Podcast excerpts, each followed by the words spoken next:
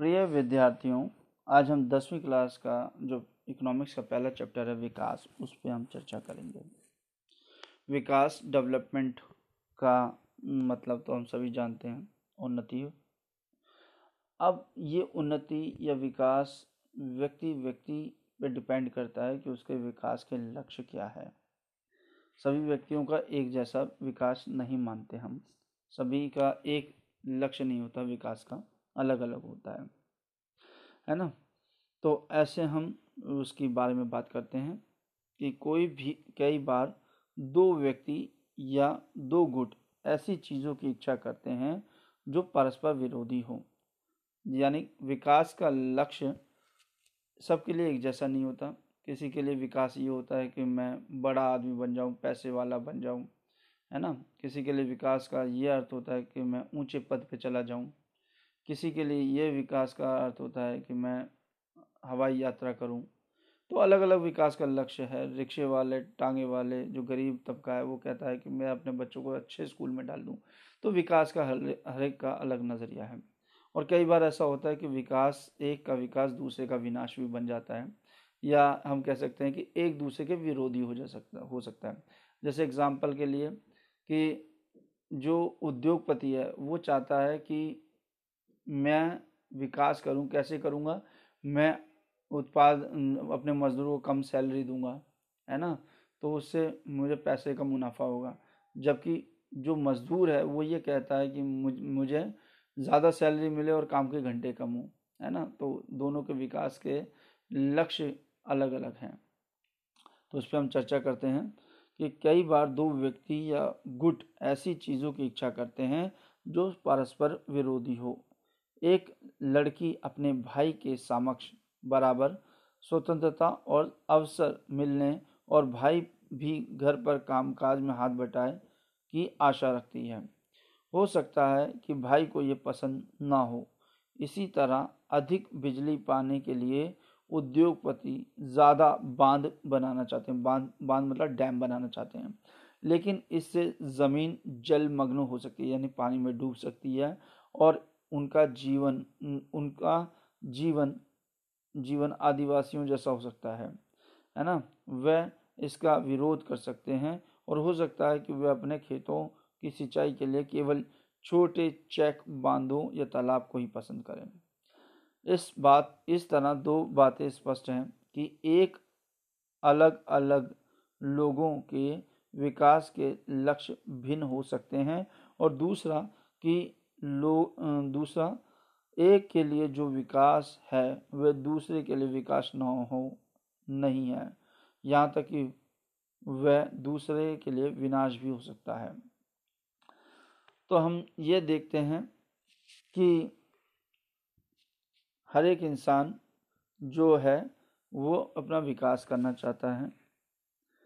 प्रत्येक मनुष्य नियमित आय यानी ऐसी इनकम चाहता है जो रेगुलर आए, उसके पास हमेशा आती रहे। नियमित आय के साथ साथ स्वतंत्रता समानता सुरक्षा और सम्मान भी चाहता है। वो चाहता है कि मेरे पास पैसा तो रेगुलर आए, साथ ही साथ मेरी आज़ादी भी बनी रहे, मुझे बराबरी का हक भी मिले, सुरक्षा भी मिले और सम्मान भी मिले। वह भेदभाव से अप्रसन्न होता है। वह सभी, ये सभी महत्वपूर्ण लक्ष्य हैं, बल्कि कुछ मामलों में ये अधिक आय और अधिक उपयोग से अधिक महत्वपूर्ण हो सकते हैं, क्योंकि जीने के लिए केवल भौतिक वस्तु ही पर्याप्त नहीं है। यानी कहने का मतलब यह है कि ये चीज़ें इतनी इंपॉर्टेंट हैं कि कई बार हम पैसे को भी नज़रअंदाज कर सकते हैं। जैसे मान लीजिए कि एक जगह आप काम कर रहे हैं और आपके साथ भेदभावपूर्ण सम्मान, व्यवहार होता है है ना? या आपको पैसे तो दिए जा रहे हैं, मगर गाली भी दी जा रही है। तो या ऐसी जगह काम करें जहाँ जान का रिस्क हो। तो आप ऐसी जगह काम करने से बचेंगे और कोशिश करेंगे कि मुझे ऐसी जगह काम मिले जहाँ मैं सम्मान के पूर्वक, आज़ादी से समानता पूर्वक और सुरक्षा रहे मेरी और सम्मान के साथ अपना काम दाम कर सकूँ। है ना? तो अब देखते हैं द्रव्य या उससे उसे खरीदे जा सकने वाली भौतिक वस्तुएँ भौतिक वस्तु जो दिखाई देती हैं एक कारक है जिस पर हमारा जीवन निर्भर है। लेकिन हमारा जीवन इस हमारा जीवन बेहतर जी, बेहतर जीवन ऊपर लिखी अभौतिक वस्तुओं पर भी निर्भर है। जैसे मैंने बताया स्वतंत्रता समानता सम्मान आदि पर। ठीक है ना? तो इस प्रकार हम देखते हैं आगे। अब हम देखते हैं इसके बारे में कि आय यूएनडीपी यूएनडीपी यानी यूनाइटेड नेशन डेवलपमेंट प्रोग्राम और विकास विश्व बैंक के विकास के आधार क्या हैं? ये क्वेश्चन हमेशा आता रहता है। इसको ध्यान से समझने की कोशिश कीजिए कि यूएनडीपी विकास के तीन आधार बताता है। वो कहता है प्रति व्यक्ति आय पर कैपिटल इनकम दूसरा कहता है स्वास्थ्य यानी हेल्थ और तीसरा कहता है साक्षरता यानी एजुकेशन। जो ये तीन चीज़ें किसी देश की बेहतर होंगी तो वो जो देश है, वो डेवलप्ड माना जाएगा। जबकि हम विश्व बैंक की बात करते हैं तो वो केवल पर कैटी, पर कैपिटल इनकम यानी कि प्रति व्यक्ति आय को ही एक आधार माना हुआ है। ठीक है? तो हम देखते हैं औसत आय क्या होती है? औसत आय औसत आय क्या होती है? तो जो देश की कुल आय को कुल जनसंख्या से भाग दे के निकाली जाती है, उसे औसत आय कहते हैं या उसे प्रति व्यक्ति आय भी कहते हैं। इसका सूत्र होता है, प्रति व्यक्ति आय बराबर है देश की कुल आय बटे देश की कुल जनसंख्या। विश्व बैंक की, विश्व बैंक, वर्ल्ड बैंक की विश्व विकास रिपोर्ट 2006 के अनुसार देश का, देशों का वर्गीकरण करने में इस मानदंड का प्रयोग किया गया प्रति व्यक्ति आय का। वह देश जिनकी जिनकी 2004 में प्रति व्यक्ति आय चार लाख तिरपन हज़ार रुपये प्रति वर्ष अथवा उससे अधिक है, उसे समृद्ध उसे समृद्ध देश यानी विकसित देश बोला गया और जिन देशों की प्रति व्यक्ति आय सैंतीस हज़ार रुपये प्रति वर्ष या इससे कम है उन्हें निम्न आय वाला देश यानी अविकसित देश माना गया। भारत निम्न आय वाले देशों में आता है क्योंकि प्रति व्यक्ति आय सन 2004 में केवल अट्ठाईस हज़ार प्रति वर्ष थी, है ना? तो अब हम देखते हैं कुछ ये ये कॉन्सेप्ट जैसे शिशु मृत्यु दर क्या होती है? शिशु मृत्यु दर हम कहते हैं किसी वर्ष में पैदा हुए एक हज़ार जीवित बच्चों में से एक वर्ष की आयु से कम आयु में मर जाने वाले बच्चों को दिखाती है। यानी जो बच्चे अपना पहला जन्मदिन भी नहीं मना पाते, उसको हम शिशु मृत्यु दर कहते हैं और ये हज़ार पे निकाली जाती है। सोचिए कि प्रति मतलब बच्चा जब पैदा होता है तो लोग कितने खुश होते हैं और जब कोई मर जाता है तो हम कितने दुखी होते हैं। तो ये शिशु मृत्यु दर कम होनी चाहिए, बल्कि होनी ही नहीं चाहिए। तो हम ये कहते हैं कि शिशु मृत्यु दर का मतलब है कि एक साल में पैदा हुए बच्चा जो अपना पहला जन्मदिन भी ना मना सके तो हम उसे शिशु मृत्यु दर की उपस्थिति में डालते हैं। दूसरा है साक्षरता दर। साक्षरता दर का मतलब होता है सात वर्ष या उससे ज़्यादा आयु के लोगों में साक्षर जनसंख्या का अनुपात, या या हम कह सकते हैं साधारण भाषा में, जो व्यक्ति सात साल का या सात वर्ष से ऊपर का है और किसी भी भाषा में लिख सकता है, पढ़ सकता है, उसे हम साक्षर कहते हैं। सिर्फ़ लिख सकता है, पढ़ नहीं सकता, उसको साक्षर नहीं कहा जा सकता और जो पढ़ सकता है, लिख नहीं सकता, उसको भी साक्षर नहीं कहा सकता। तो साक्षर का मतलब होता है अक्षर का ज्ञान। तो कोई भी व्यक्ति किसी भी भाषा में लिख सकता है, पढ़ सकता है, उसे हम साक्षर कहते हैं, मगर उसके लिए कंडीशन है, वो सात साल से ऊपर का होना चाहिए। सरकारी आंकड़ों के अनुसार। निवल उपस्थिति अनुपात क्या होता है? निवल उपस्थिति अनुपात ये होता है कि छः से दस वर्ष या छः से चौदह वर्ष की आयु के स्कूल जाने वाले बच्चों का उस आयु वर्ग के कुल बच्चों से प्रतिशत देखते हैं। इसको हम और साधारण भाषा में समझने का प्रयास करते हैं। मान लीजिए, एक क्लास है, उसमें फोर्टी फोर बच्चे हैं, है ना? हमारी क्लास में फोर्टी फोर बच्चे हैं। तो रजिस्टर्ड तो हमारे फोर्टी फोर बच्चे हैं, मगर आ कितने रहे हैं? मान लीजिए पैंतीस आ रहे हैं। पैंतीस बच्चे डेली आ रहे हैं। तो जो हमारा निवल उपस्थिति अनुपात होगा, वो थर्टी फाइव होगा।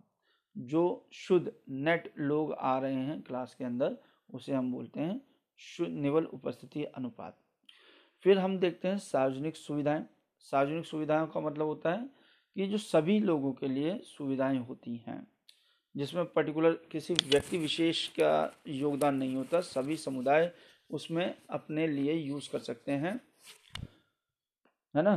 तो देख सकते हैं कि ये, इनकी जो सुविधाएँ जैसे टॉयलेट की सुविधा हो गई, बिजली की सुविधा हो गई, पानी की सुविधा हो गई, इसे हम जन सुविधाएँ कहते हैं और जन हॉस्पिटल हो गए जन सुविधाएँ हो गई। मगर ये जो जन सुविधाएँ होती हैं, ज़्यादातर सार्वजनिक सरकार के अंडर में होती हैं, क्योंकि प्राइवेट वालों का जो मेन उद्देश्य होता है, वो पैसा कमाना होता है, ना कि ना कि लोगों का कल्याण करना। इसलिए जो जो बड़ा बड़ा काम है, वो कौन करता है? वो सरकार करती है। अब एक बीएमआई की बात करते हैं। बीएमआई बोलते हैं बी एम आई यानी बॉडी मास इंडेक्स बी से बॉडी एम से मास और आई से इंडेक्स कहते हैं।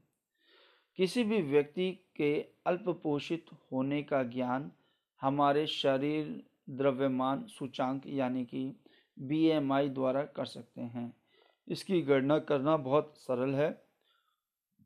किसी व्यक्ति का भार किलोग्राम में ले लीजिए, किसी का वेट किलोग्राम में ले लीजिए और फिर उसकी लंबाई मीटर में लीजिए। फिर भार को लंबाई के वर्ग से भाग दीजिए। अगर ये संख्या 18.5 से कम है तो उस व्यक्ति को अल्पपोषित कहा जाएगा। लेकिन अगर ये 25 से अधिक है तो वो व्यक्ति अति भारित यानी ओवरवेट होगा। लेकिन यह तरीका बढ़ते हुए बच्चों पर लागू नहीं होता। कक्षा में हर विद्यार्थी और तीन वयस्क का वज़न की ऊंचाई माप कर हम इसका अंदाज़ा लगा सकते हैं। इसके लिए अलग अलग आर्थिक पृष्ठभूमि के बच्चों को हम चुनेंगे, है ना? तो उसके आधार पर हम देख सकते हैं इसको एक एग्ज़ाम्पल एक्सपेरिमेंट करके कि वो मोटे हैं या कमज़ोर हैं। अब हम बात करते हैं मानव विकास रिपोर्ट की बात करते हैं। तो मानव विकास रिपोर्ट क्या है? जिसे हम एच एच, डी, आर कहते हैं।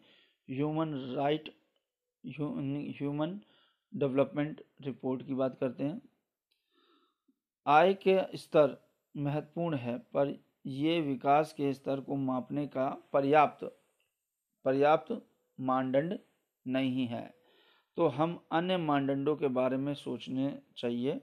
ऐसे मानदंडों की सूची लंबी हो सकती है, लेकिन इतना उपयोगी नहीं है कि ये कम महत्वपूर्ण हो। इसलिए हमने देखा यूएनडीपी का जो मानदंड है वो सही है। वो स्वास्थ्य, शिक्षा और प्रति व्यक्ति आय को देखते हैं। तो हम देखते हैं स्वास्थ्य और शिक्षा के सूचांक जैसे हमने हमने तुलना करी थी केरल के, केरल से। तो यूएनडीपी द्वारा प्रकाशित विकास रिपोर्ट, मानव विकास रिपोर्ट की तुलना लोगों के शैक्षिक, उनके स्वास्थ्य स्थिति, उनकी प्रति व्यक्ति आय के आधार पर की जाती है। और भारत उसके पड़ोसी देशों को 2006 की मानव विकास रिपोर्ट में कुछ आंकड़े हमने देखे हैं, जिसमें हम देख सकते हैं कि जो श्रीलंका है, वो भारत से बेहतर स्थिति में है। अब विकास की धारणीयता के ऊपर बात कर लेते हैं कि इसका मतलब क्या होता है। इसका मतलब ये होता है कि विकास का स्तर आगामी पीढ़ी के लिए बना रहे। यानी हम संसाधनों का इस प्रकार यूज़ करें कि जो आने वाली पीढ़ी है, उसके लिए भी ये संसाधन बने रहें। है ना? तो एक ने कोटेशन दी है कि हमने हमने विश्व को अपने पूर्वजों से उत्तराधिकार में प्राप्त नहीं किया। हमने इसे अपने बच्चों से उधार लिया है। तो इस प्रकार हम देखते हैं कि हमें संसाधनों का इस प्रकार यूज़ करना चाहिए ताकि आने वाली पीढ़ी भी उसका उपयोग कर सके। यही विकास की धारणीयता है। तो इस चैप्टर में इतना ही है। उसके बाद फिर नेक्स्ट चैप्टर के रिवीजन में फिर मिलेंगे। तब तक के लिए धन्यवाद।